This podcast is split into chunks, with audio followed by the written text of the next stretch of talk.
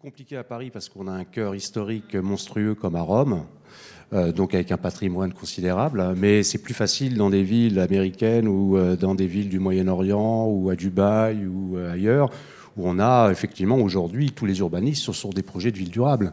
Mais ce sont des projets qui ne tiennent que parce que c'est la ville en verticalité par exemple, y compris avec la récupération des eaux de ruissellement, enfin, avec la récupération des eaux usées. Enfin, même il y a beaucoup de projets urbanistes utopiques de cette nature, mais c'est vrai que. Je vais quand même réagir à la notion de cœur monstrueux de Paris. Enfin, j'en ai la chance d'être dans une ville historique euh, fabuleuse, quand même. Pas monstrueuse, quand même. Mais c'est là où ça devient euh, hyper intéressant. Quand tu as 90% de bâtis, comment tu résous cette équation euh, de la ville durable? Et, c'est là où la discussion, notamment avec, moi j'ai une heure et demie passionnante de discussion avec les architectes des bâtiments de France euh, avant l'été, en se disant, bah, tout en respectant Paris, y compris ah, parce qu'il y a énormément de nouvelles techniques aujourd'hui euh, pour faire de l'isolation extérieure qui respectent le caractère patrimonial, ce qui n'était pas le cas il y a encore 5-10 ans euh, en arrière. Comment une ville, quand même, elle, vit avec son temps et avec, avec ses enjeux par exemple ce, débat éternel sur euh, on devrait préserver le caractère minéral euh, euh, de Paris, on ne peut pas planter, on ne peut pas verdir, ce serait l'héritage haussmannien. Si, si, je vous assure que c'est une des doctrines qui est très très forte. En fait, Haussmann nous a laissé des choses fabuleuses dans le réseau d'eau à Paris et, en même temps, il n'avait pas à faire face au dérèglement climatique et à cette envie plus globale de, reconnecter, de se reconnecter et à la nature et au territoire. Donc il faut, cette réflexion sur la ville où il va falloir que chacune, chacun, on a tous nos contradictions en plus là-dessus, quoi. Je veux dire, personne n'est parfait euh, dans ce débat, quelles que soient les casquettes euh, euh, qu'on peut avoir. C'est-à-dire, à la fois, on veut plus de solidarité, et puis en même temps, la construction, à certains endroits, c'est compliqué. Il y a ce débat génial sur la pleine terre en ce moment. La réalité, c'est que Paris, c'est blindé de réseaux. pas dès qu'on fait un trou, on tombe ou sur le métro, ou sur le gaz, ou sur l'électricité, etc. Donc la pleine terre à Paris, ça n'existe pas vraiment, mais on peut faire des projets de végétalisation assez géniaux avec 30-50 euh, cm de terre aussi. De toute façon, on ne créera pas de la pleine terre euh, dans Paris euh, artificiellement, ça n'existera pas, on ne retrouvera pas le noyau de la terre comme ça.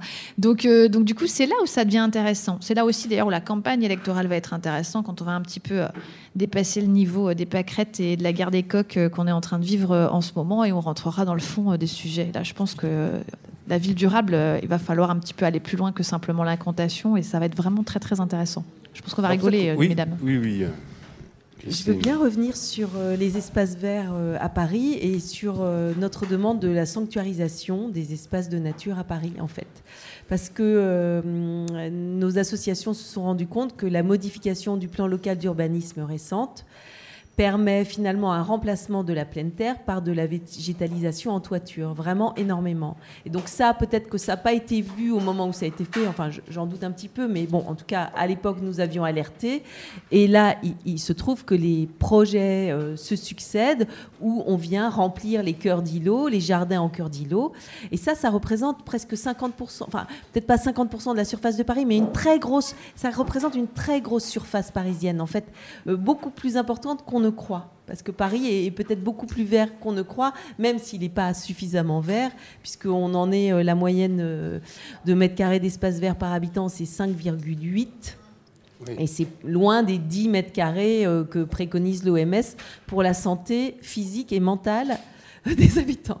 Et sur le point de la santé mentale, on, a, enfin, c'est pas qu'on a des soucis, mais oui, quand même, on a, à Paris, il y a une violence et, même une présence de, de, maladies, de malades mentaux euh, dans la ville euh, qu'il va falloir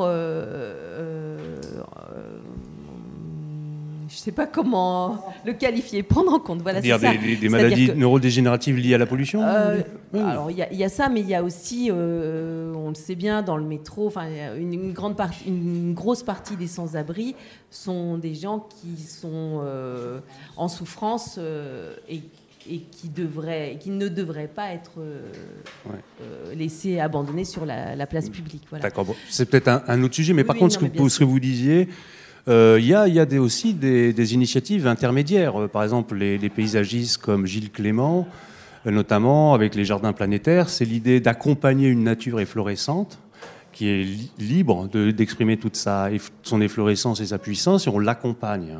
Donc c'est des situations intermédiaires entre la nature euh, structurée, disons préemptée par, par l'homme pour la culture, par les êtres humains pour la culture, et puis une nature ensauvagée et qui reste telle qu'elle.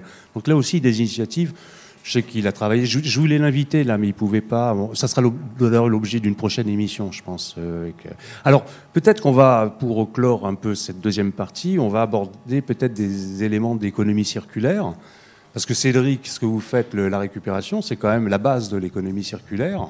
Hein, la réutilisation des matériaux, euh, voilà.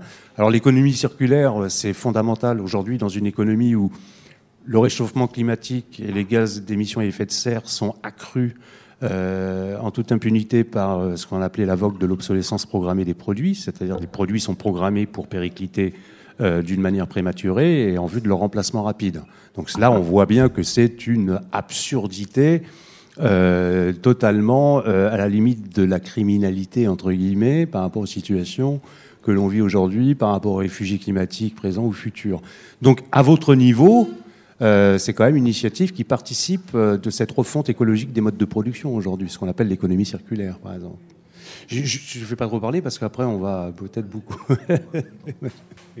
oui, Cédric. Euh, oui, oui. Ben, donc, bon, chez nous, on essaye aussi d'apprendre aux gens à réutiliser des, outils, en fait. bon, bah, réparer vos choses, ça permet aussi de ne bah, pas jeter, de ne pas gaspiller. Euh, on a aussi une boutique, donc euh, on peut aussi euh, acheter des choses qui sont faites à partir de déchets. Donc, bah, on évite aussi d'acheter de l'énergie, en, gros pas. Et oui, je ne sais pas quoi dire plus de plus. Et donc, vous fabriquez des objets d'art. Parce que j'ai vu, il y a de très beaux objets sur votre site. Hein. il, y a il, y a de très beaux objets. Notamment, il y a aussi des récupérateurs en Afrique qui font des choses assez virtuoses avec les.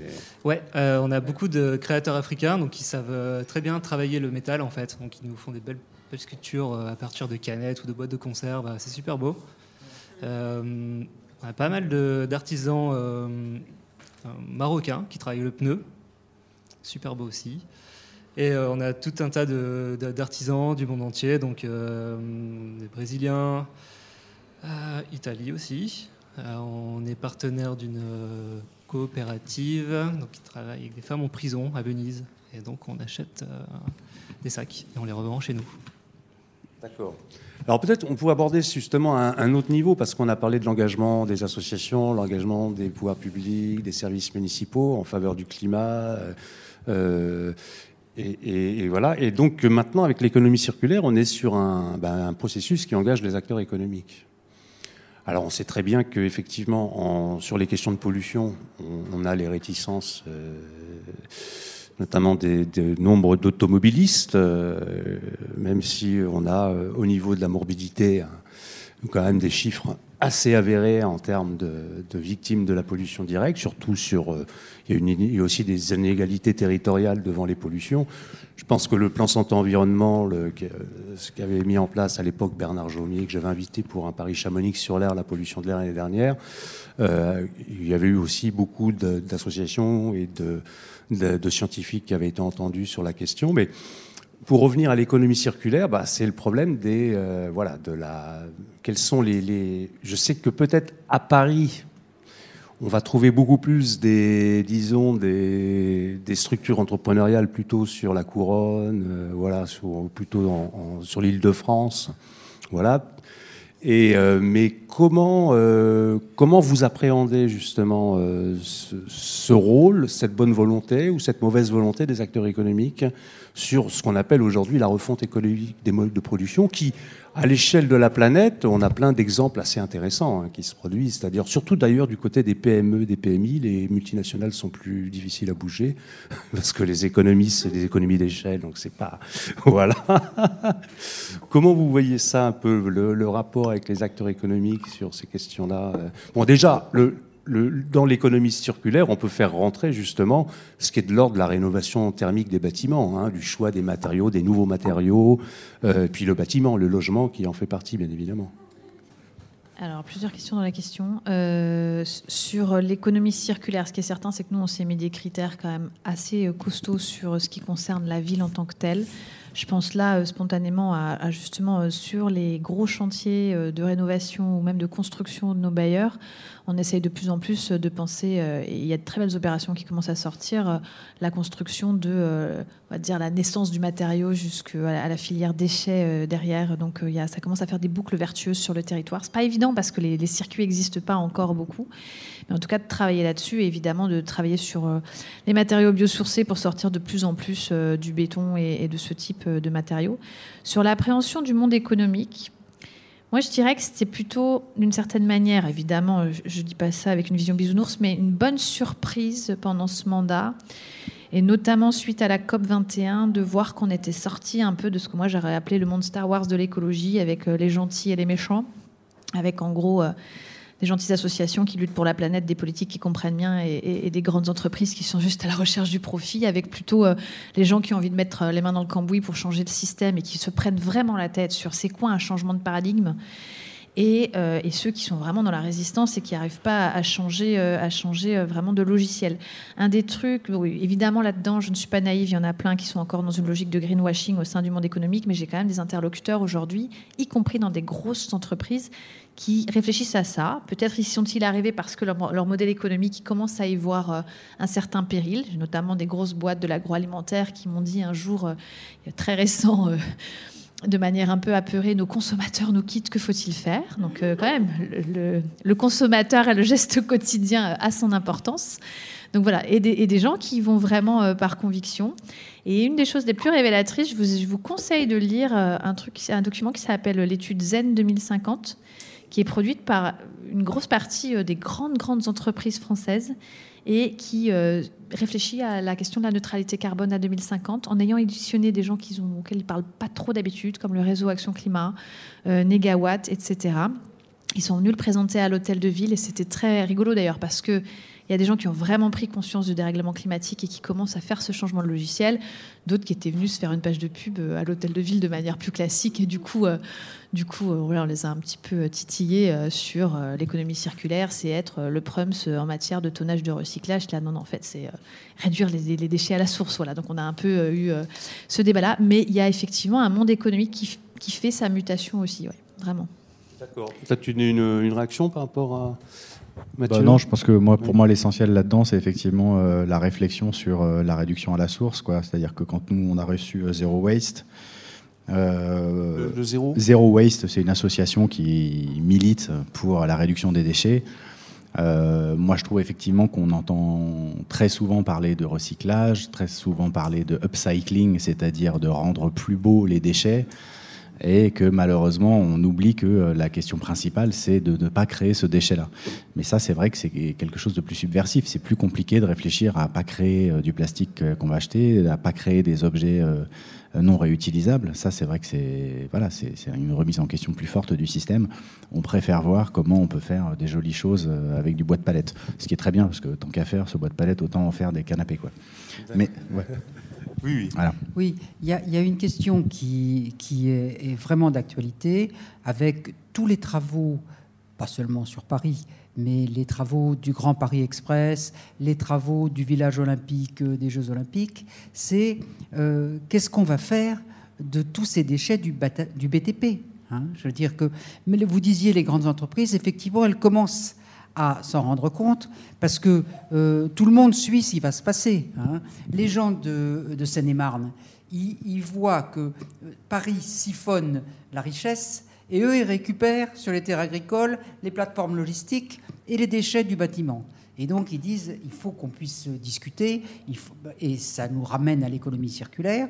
Mais je veux dire, vous, allez vous rendre compte dans les années à venir que notamment sur la Seine-Saint-Denis, il va y avoir tous les travaux d'infrastructure, les travaux du village olympique, les travaux du centre aquatique olympique, le village des médias au Bourget, et tout ça, ça va faire des norias de camions. On a beau dire il faudrait évacuer ces déchets par le, par le, fluvial ou par les, les réseaux ferrés en fait, c'est pas prévu réellement hein, ou à la marge. Donc, euh, je pense que les, habitants, en tout cas les collectivités, j'ai rencontré l'autre jour euh, Patrick Brauzek de, de Pleine Commune et son équipe qui travaille sur les JO, ils sont très très préoccupés euh, d'éviter le chaos, parce que les populations vont avoir, c'est déjà des populations qui souvent sont dans des contextes difficiles, ils vont avoir une vie quotidienne euh, bariolée de, chantiers, de bruit, de, nuisances de toutes sortes. Et donc ils sont en train de réfléchir sur un concept qui me semble intéressant, qui est le métabolisme urbain. Ils appellent ça le métabolisme urbain, c'est-à-dire euh, sur le chantier par exemple du village olympique, ils vont essayer ce qui est déconstruit, de se servir des matériaux de déconstruction pour pouvoir les utiliser dans la reconstruction. Et, donc, c'est, ça va peut-être pas être à grande échelle, mais quand même, dans un écoquartier qui veulent rendre exemplaire, ça va être euh, en vraie grandeur euh, une expérimentation d'économie circulaire. Tout à fait. Alors moi, ce que je vous propose au niveau du timing, parce qu'on a quand même un, timing, hein, euh, voilà. Euh, on va faire une petite. Euh, vous êtes toujours sur Fréquence Paris Pluriel 106.3 bande FM pour l'émission consacrée donc aux enjeux de l'écologie urbaine et de la transition énergétique. nous allons faire une petite pause musicale avec un appel du Sud de Nino Ferrer de 2-3 minutes. Et puis après, nous prendrons quelques réactions et questions des personnes présentes. Et puis, bien évidemment, à 20h30, on continue. avec ou pas nos invités sur l'émission de Zoom Écologie. Voilà, tout de suite.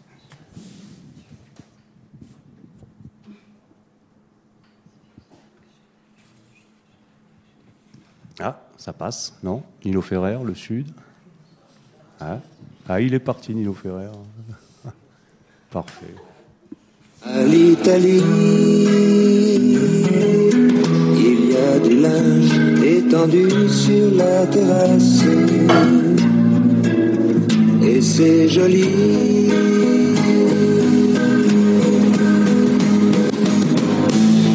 On dirait le sud,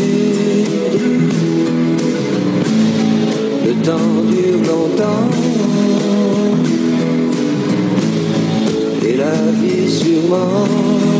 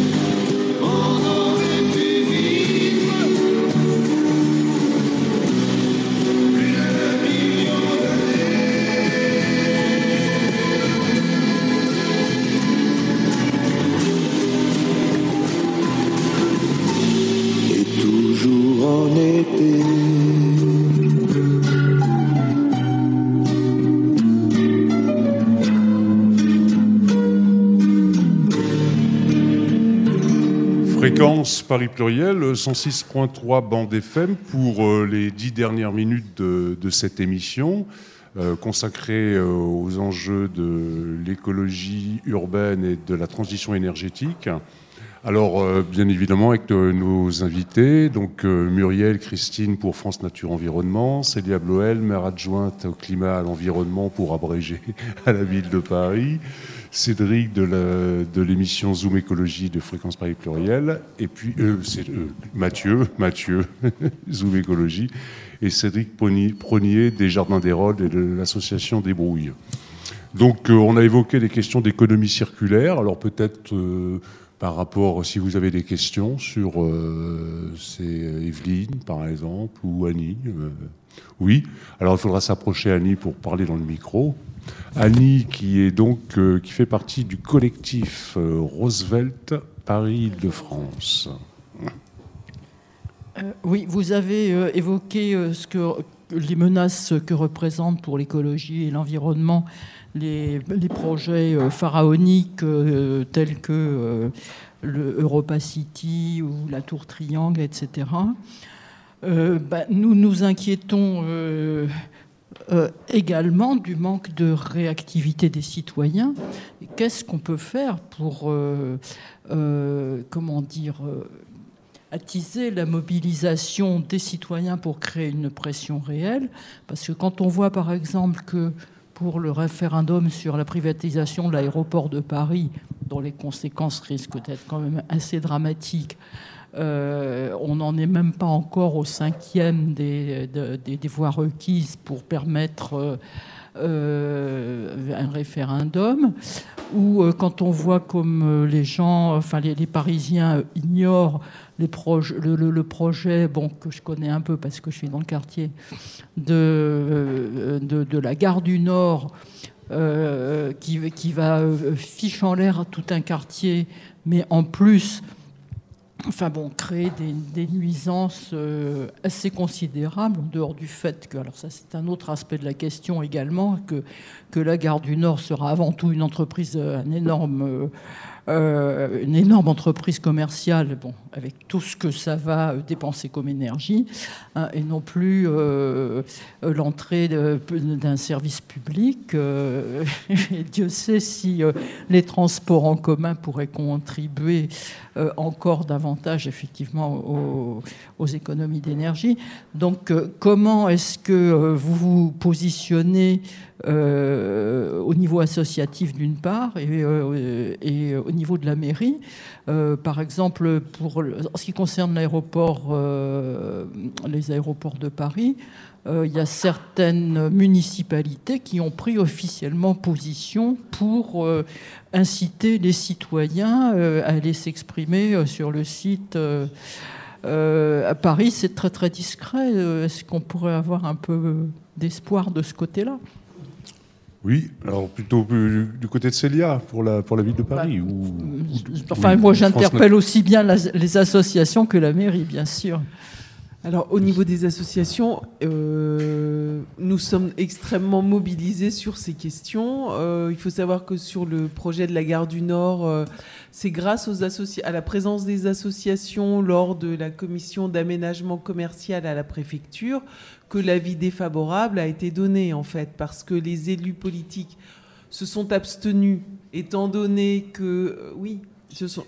Se sont abstenus parce que ce projet de rénovation de la gare du Nord, il y avait le volet commercial, mais il y avait aussi une, une, transformation des quais, donc qui était peut-être nécessaire. Donc les, élus politiques ne voulaient pas euh, euh, entraver cette euh, transformation technique nécessaire.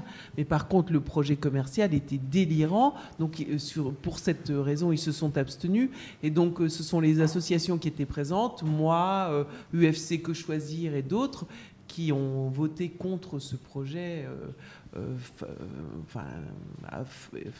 faramineux et, euh, désolant. Et il y a ce projet sur la gare du Nord, mais il y a aussi le, même projet euh, sur la gare Montparnasse, plus 90 000 mètres carrés de surface commerciale là-bas.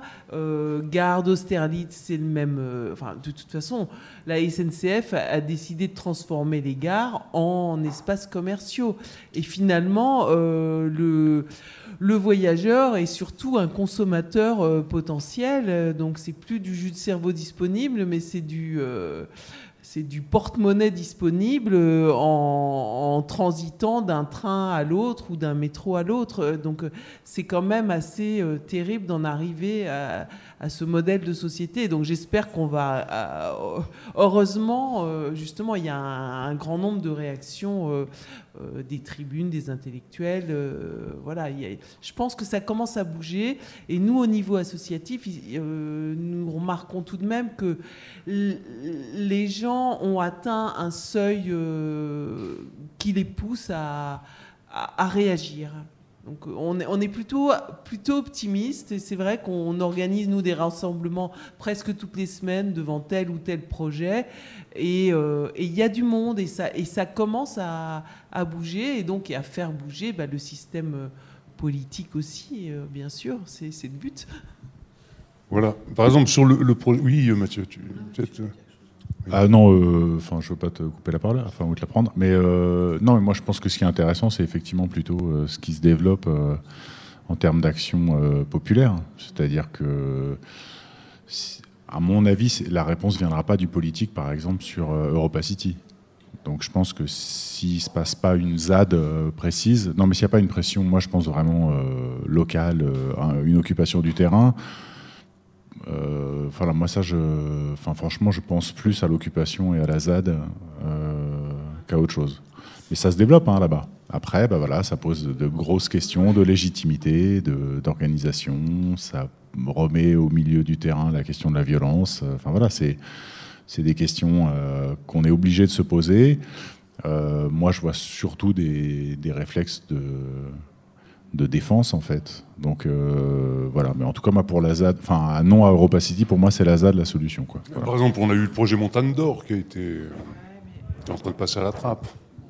Moi, je suis bah, parce qu'il y a les, il y a les, moi j'avais invité les, jeunes Guyanais, les, les, jeunes autochtones guyanais, justement qui ont fait un travail, euh, qui ont été voir des parlementaires pour faire en sorte que ce projet euh, bah, c'est-à-dire, il, capote dans la mesure où c'est se mettre de la part du gouvernement dans une situation de contradiction euh, quasiment insurmontable, en exaltant euh, la biodiversité. Non, non, non, mais surtout qu'en plus c'était des capitaux russes là-bas, c'était des capitaux, euh, etc.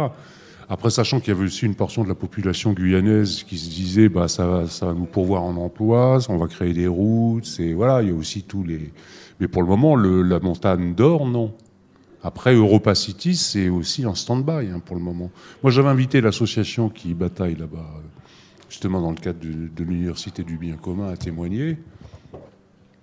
c'est vrai que Mathieu a raison, s'il n'y a pas une mobilisation d'un tissu associatif de terrain, oui. Moi, je trouve qu'on est dans un moment, on en parlait en aparté pendant le sud de, Nino Ferrer, mais hier se tenait euh, le procès des décrocheurs euh, des portraits d'Emmanuel Macron euh, dans, les, dans les mairies avec un dispositif judiciaire d'ampleur pour une opération quand même non violente, plutôt sympathique. Voilà. Et, euh, donc je me suis retrouvée euh, euh, témoin de la défense. ma position était de dire que je n'étais ni victime en tant que mairie de Paris de ces vols, mais ni soutien direct, mais de dire que nous, côté mairie de Paris, on considérait que ce n'était pas un vol, mais un acte militant, et que c'était un acte qui était extrêmement révélateur de ce moment où tu es face à l'urgence climatique et qu'en fait, il y a différents modes d'action. Il y a la sphère d'expertise, la sphère des scientifiques qui alertent. Malheureusement, on peut peut-être regretter effectivement qu'il faille plus une ado de 15 ans comme Greta Thunberg pour parler des enjeux plutôt que des scientifiques du GIEC, mais ça c'est un sujet mobilisation globale. Il y a les tenants du pouvoir, euh, qui ont les manettes du pouvoir, on va dire, les politiques et les acteurs économiques. Et puis il y a euh, des activistes, effectivement, et ceux qui se mettent dans des mobilisations euh, borderline ou carrément de l'autre côté de la ligne de la légalité. Et qu'en fait, la transformation écologique, pour moi, elle passera dans cet équilibre des forces. Et que malheureusement, parce qu'il il y a des problèmes à prendre des décisions et que pas tout le monde est très courageux face à ces enjeux-là, ou n'a pas encore fait son changement de logiciel, le problème d'Europa City, c'est encore des gens qui pensent que c'est un modèle viable. C'est un peu flippant, mais c'est la réalité. Euh, la montagne d'or, pareil, il y a un potentiel économique qui passe avant l'enjeu environnemental, etc., etc. Donc il faut des gens qui viennent secouer, mais moi je pense que l'alliance des trois, et, euh, et, je suis d'accord avec vous pendant longtemps la mobilisation, et je le dis vraiment venant de la famille écologiste, il y avait un côté frustrant à... La juge hier me disait, mais enfin on sait depuis 1974 qu'il y a un problème, pourquoi ça bouge pas? Donc c'est vrai que sur la longueur... Euh, ça paraît un peu long, mais euh, dans une discussion avec la maire de Paris récemment, elle disait euh, l'écologie me fait penser au féminisme. On disait que pour gagner euh, pour la cause des femmes, il fallait qu'il y ait 50% de femmes dans les, dans les assemblées. En fait, on s'est rendu compte qu'à partir de 30%, on était dans la minorité qui commençait à faire la bascule. Et donc, certes, nous ne sommes pas majoritaires sur ce changement de modèle, mais qu'en fait, la minorité critique commence à être atteinte. Il y a quand même les marches des jeunes dans les rues, il y a des, choses qui bougent beaucoup, une envie de partager. Donc moi, je m'accroche plutôt à cette dynamique-là en me disant que cette minorité-là, elle commence effectivement à devenir une masse critique. Et il faut rester optimiste. Enfin, je trouve que c'est dommage dans la période actuelle de, se dire... Euh, il n'y a que euh, la lutte est importante, mais, mais de se dire qu'il faut s'accrocher, quoi, qu'on va pas dans le mur et qu'on et qu'on va on va transformer. Moi, je dis ça euh, parce que sans doute j'ai un petit Parisien qui m'accompagne, un futur petit Parisien, et que je suis obligé d'y croire. Et puis de toute manière, le, projet de ZAD à Nantes, à l'aéroport, est abandonné, donc a été liquidé. Donc du coup, on a vu effectivement l'efficience au, bout du compte de cette mobilisation sur le long terme. Quoi. Euh, ouais, c'est marrant. En fait, toi, tu, quand tu, là, quand tu parles d'espoir, c'est que tu entends dans, dans, mon message de, de, lutte un désespoir? Ou Parce que moi, pas du tout, quoi. tu vois? j'oppose pas les modalités d'action. Je pense qu'en fait, moi, j'ai choisi euh, d'être. Euh, enfin, j'ai choisi. C'était pas du tout un projet de carrière, mais je suis finalement euh, devenue élue parce que c'est là, enfin, parce que je me sens femme de dossier, que j'aime bien les mains, mettre les mains dans le cambouis et d'aller essayer de bouleverser une culture d'aménagement. Et c'est là où je me sens efficace et là où j'ai une compétence. Mais je sais que, et c'est ce que j'ai dit hier au tribunal malheureusement, j'ai besoin aussi de décrocheurs qui viennent et challenger, me challenger moi politique à l'échelle locale et secouer un peu le cocotier de la conscience euh, euh, collective. Donc, je n'oppose pas en fait les moyens. Je pense qu'on est dans un moment où on a besoin de prendre toutes les dynamiques qui veulent bien penser ce changement de modèle et chacun faire son, job, quoi. Après, il faut, aussi avoir à l'esprit que dans, dans une, une, démocratie, euh, vous avez l'instance du pouvoir, légitimité du pouvoir, et vous avez toujours la puissance régulatrice citoyenne. C'est-à-dire la démocratie est impensable, parce que euh, si on, si on considère que la démocratie c'est l'acte minimal du droit de vote, on perd de vue ce que c'est que la démocratie. On a dans la démocratie la démocratie indirecte représentative, et on a ce qu'on appelle les formes de démocratie directe. C'est pas simplement l'engagement militant associatif, c'est toutes les formes légales qui permettent à des citoyens auto-organisés d'infléchir sur des questions qui engagent les biens communs. Un audit citoyen sur la dette publique, par exemple, un lancement d'alerte, sont des formes légales ou parfois la limite de la légalité. Et je pense que souvent on a trop tendance à donner trop d'importance au pouvoir politique parce qu'on n'a pas bien trop perçu, parce qu'on a oublié un peu ce qu'était que la démocratie athénienne, l'importance de la puissance régulatrice du pouvoir en place par les citoyens du pouvoir de justement de réorientation des décisions euh, qui sont prises. Et ça, moi, je, dis comme dis, pour un peu parapher Deleuze, hein, j'ai dit il y a le il y a le pouvoir, euh, il y a, il, y a, il, y a la, il y a, le pouvoir et sa force, et puis euh, il y a la puissance citoyenne. Et ça, il ne faut pas mettre de côté la puissance citoyenne.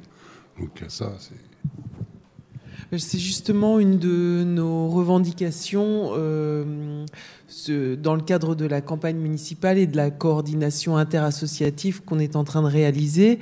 En fait, on appelle à une refondation de la vie démocratique vraiment urgente parce que il nous paraît urgent de co-construire la décision publique, vraiment, euh, et trouver les modalités, parce que pour l'instant, ce n'est pas satisfaisant, ni d'un côté ni de l'autre. En fait, je veux dire que euh, c'est vrai que nos élus sont aussi de, de bonne euh, volonté, et, mais, mais, le système verrouille les choses d'une manière qui rend, comment dire, l'intelligence parfois difficile, et ça, c'est quand même dommage de se priver d'un peu d'intelligence dans nos décisions.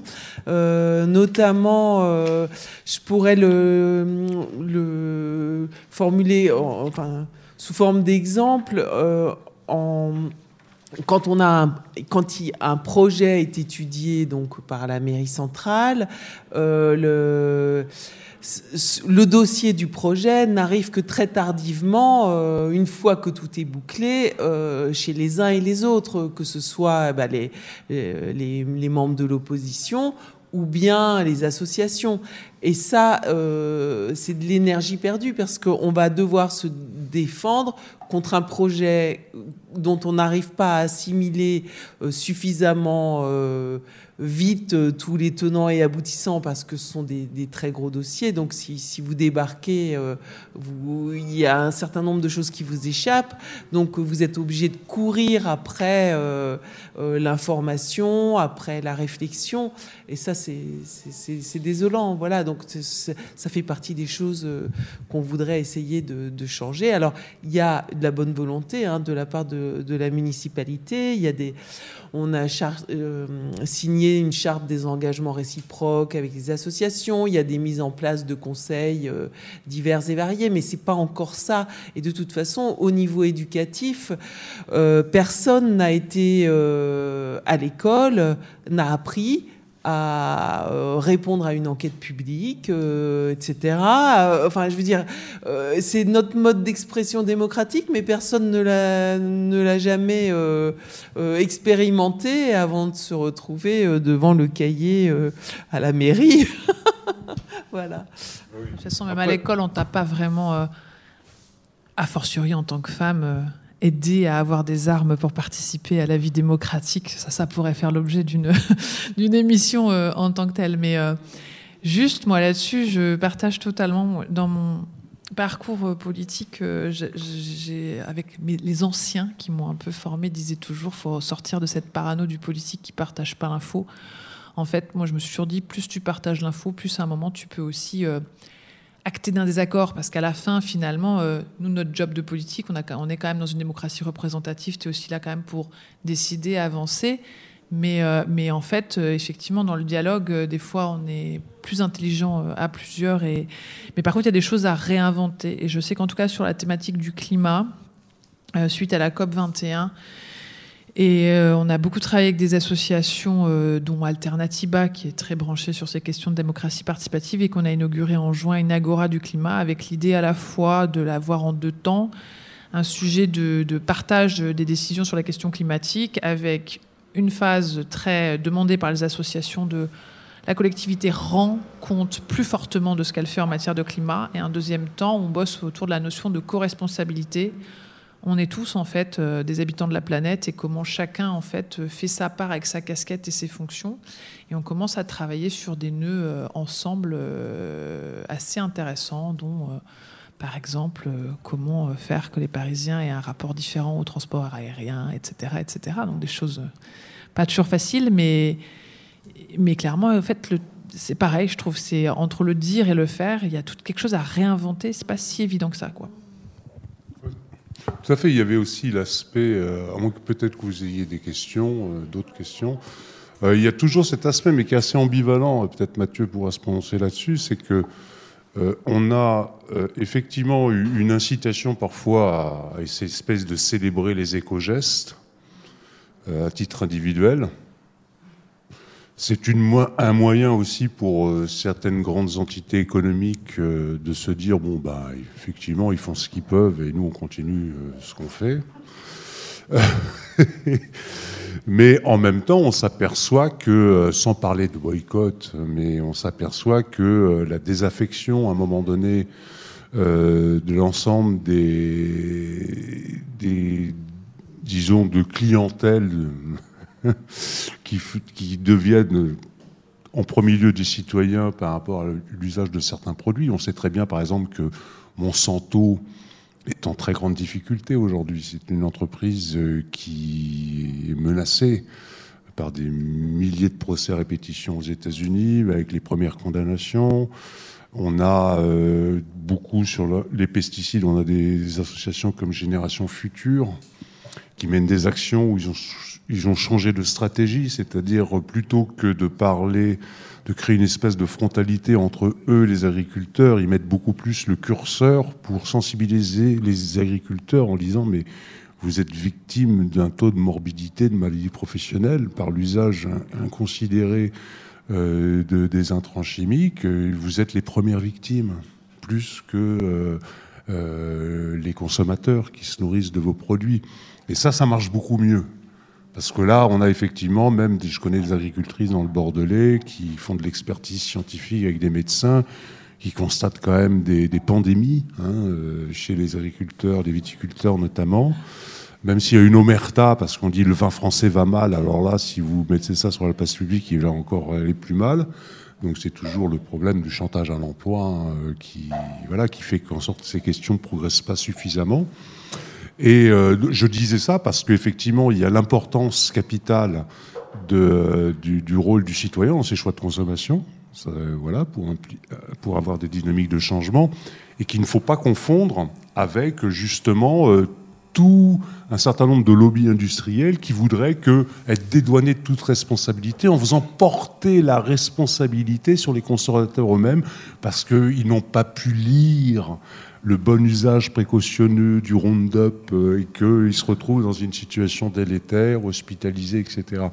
Donc c'est un discours à double, toujours à double, double tranchant. Bah, c'est assez compliqué. Moi, je trouve, euh, ma position sur les éco-gestes, elle est, ambivalente. C'est-à-dire que d'un côté, effectivement, si on regarde, il y avait un très bon papier dans le monde diplomatique là-dessus, euh, sur le tri des bouteilles et sur effectivement le fait que euh, les industriels qui vendaient euh, des boissons, par exemple, se sont mis à faire de la bouteille plastique. Et donc, d'un coup, euh, la responsabilité de la création des déchets plastiques était sur les utilisateurs, suivant s'ils triaient ou pas. Et donc, on oubliait complètement le fait que les industriels étaient passés du verre au plastique, et que ça, c'était une responsabilité qui n'avait rien à voir avec le citoyen. Donc ça, c'était un papier hyper intéressant là-dessus, je trouve. Après, il y a, en ce moment, moi j'entends euh, beaucoup euh, le discours sur les éco-gestes ne servent à rien parce que le problème, il est global, il est systémique et que tant que les gros acteurs continueront à polluer, les éco-gestes ne serviront à rien.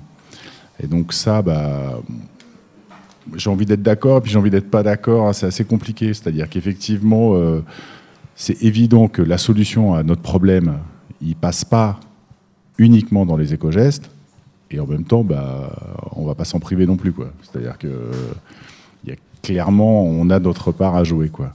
Et moi, il y a par exemple une question qui me turlupine énormément, qui est sur le, transport aérien. Quoi. Euh, moi, le transport aérien, c'est un vrai problème, c'est une vraie source de dépenses d'énergie euh, qui me semble assez farfelue, assez superflue dans beaucoup de cas. Et là, j'ai pas l'impression qu'il y ait un quelconque euh, acteur euh, institutionnel qui a les clés, à part nous. Euh, alors effectivement, les boîtes peuvent choisir de faire des vidéoconférences plutôt que d'envoyer leur, leur cadre faire des meetings à New York, voilà. Mais ça, je pense que les entreprises, elles finissent par le faire parce que ça coûte très cher. Mais sur le transport aérien, c'est quand même le transport de masse, le tourisme de masse. Et ça, pour moi, il n'y a personne d'autre que nous qui avons les clés de cette pollution, de cette consommation abusive d'énergie. Et ça, là-dessus, euh, je trouve que c'est très compliqué parce que les gens sont face à des dilemmes, euh, comme on l'est assez souvent. euh, entre notre fait d'être bombardé de publicités qui nous disent tu serais quand même pas mieux sur une plage aux Antilles quand tu es dans le métro parisien, et le fait qu'on se dit oui mais là quand même aller aux Antilles, je vais dépenser en 7 heures mon quota énergétique annuel, comment je fais quoi Donc ça place les gens dans des dilemmes que je trouve assez horribles. Moi, je l'ai résolu, je fais des, grands trajets en vélo qui sont des expériences de vie exceptionnelles. Euh, beaucoup plus que d'aller passer une semaine aux Antilles. Euh, mais ça, bon, voilà, il faut se donner la peine de partir, euh, de faire Paris-Londres à vélo, par exemple. Mais c'est vraiment une expérience incroyable. On part six jours, on a l'impression d'être parti six mois, quoi. Donc c'est vraiment quelque chose de très très fort. Mais pour les gens qui sont face à ce dilemme-là, moi, je, ne sais pas comment résoudre ça. Et c'est vrai que, par exemple, il y a un nom imprononçable, donc je ne le prononcerai pas, euh, qui est, euh, je ne sais plus qui vient de quel pays nordique, excusez-moi le, le, flou de mon propos, euh, sur la honte de prendre l'avion. et donc moi, toute cette question-là, en fait, pour moi, elle se ramène à quelque chose qui est comment collectivement, sur les enjeux qui nous préoccupent, on arrive à définir une sorte de code éthique collectif sur qu'est-ce qui est bien ou mal de faire. Et quand on parle d'éthique, euh, on n'est pas loin de la morale. Les gens détestent ce mot-là parce que c'est d'un coup, euh, quelle est l'autorité qui va décider qu'est-ce qui est bien, qu'est-ce qui est mal? Moi, ça se pose la question de la démocratie, c'est-à-dire que c'est collectivement que j'aimerais que nous fassions ces choix-là. C'est toute la démarche des villes en transition où, dans une ville, on va se mettre ensemble autour de la table et on va dire comment on s'organise collectivement pour réduire notre consommation d'énergie et essayer d'empêcher le dérèglement climatique. pour moi, c'est la question de la démocratie. Par, rapport à ce que tu dis, euh, Mathieu, bah, de Zoom Écologie, hein, on a presque amorcé la, tu vois, la transition. Euh, ce que tu dis, par exemple, c'est vrai que euh, Greta Thunberg qui prend le bateau, on sait que aujourd'hui, le transport maritime est très polluant, enfin, par rapport au euh, voilà, par rapport aux avions, je, je crois, j'ai pas de statistiques fiables récentes là-dessus entre euh, le, voilà. Mais mais mais une association de Chamonix, par exemple, avait fait que j'avais invité euh, pour une conférence sur l'air, Respire, avait fait un petit film très drôle en disant je, je fais un déjeuner à midi. Dans mon assiette, il y a 47 000 kilomètres de de fret, c'est-à-dire la traçabilité carbone de mon, assiette, là, de mon repas de midi, elle est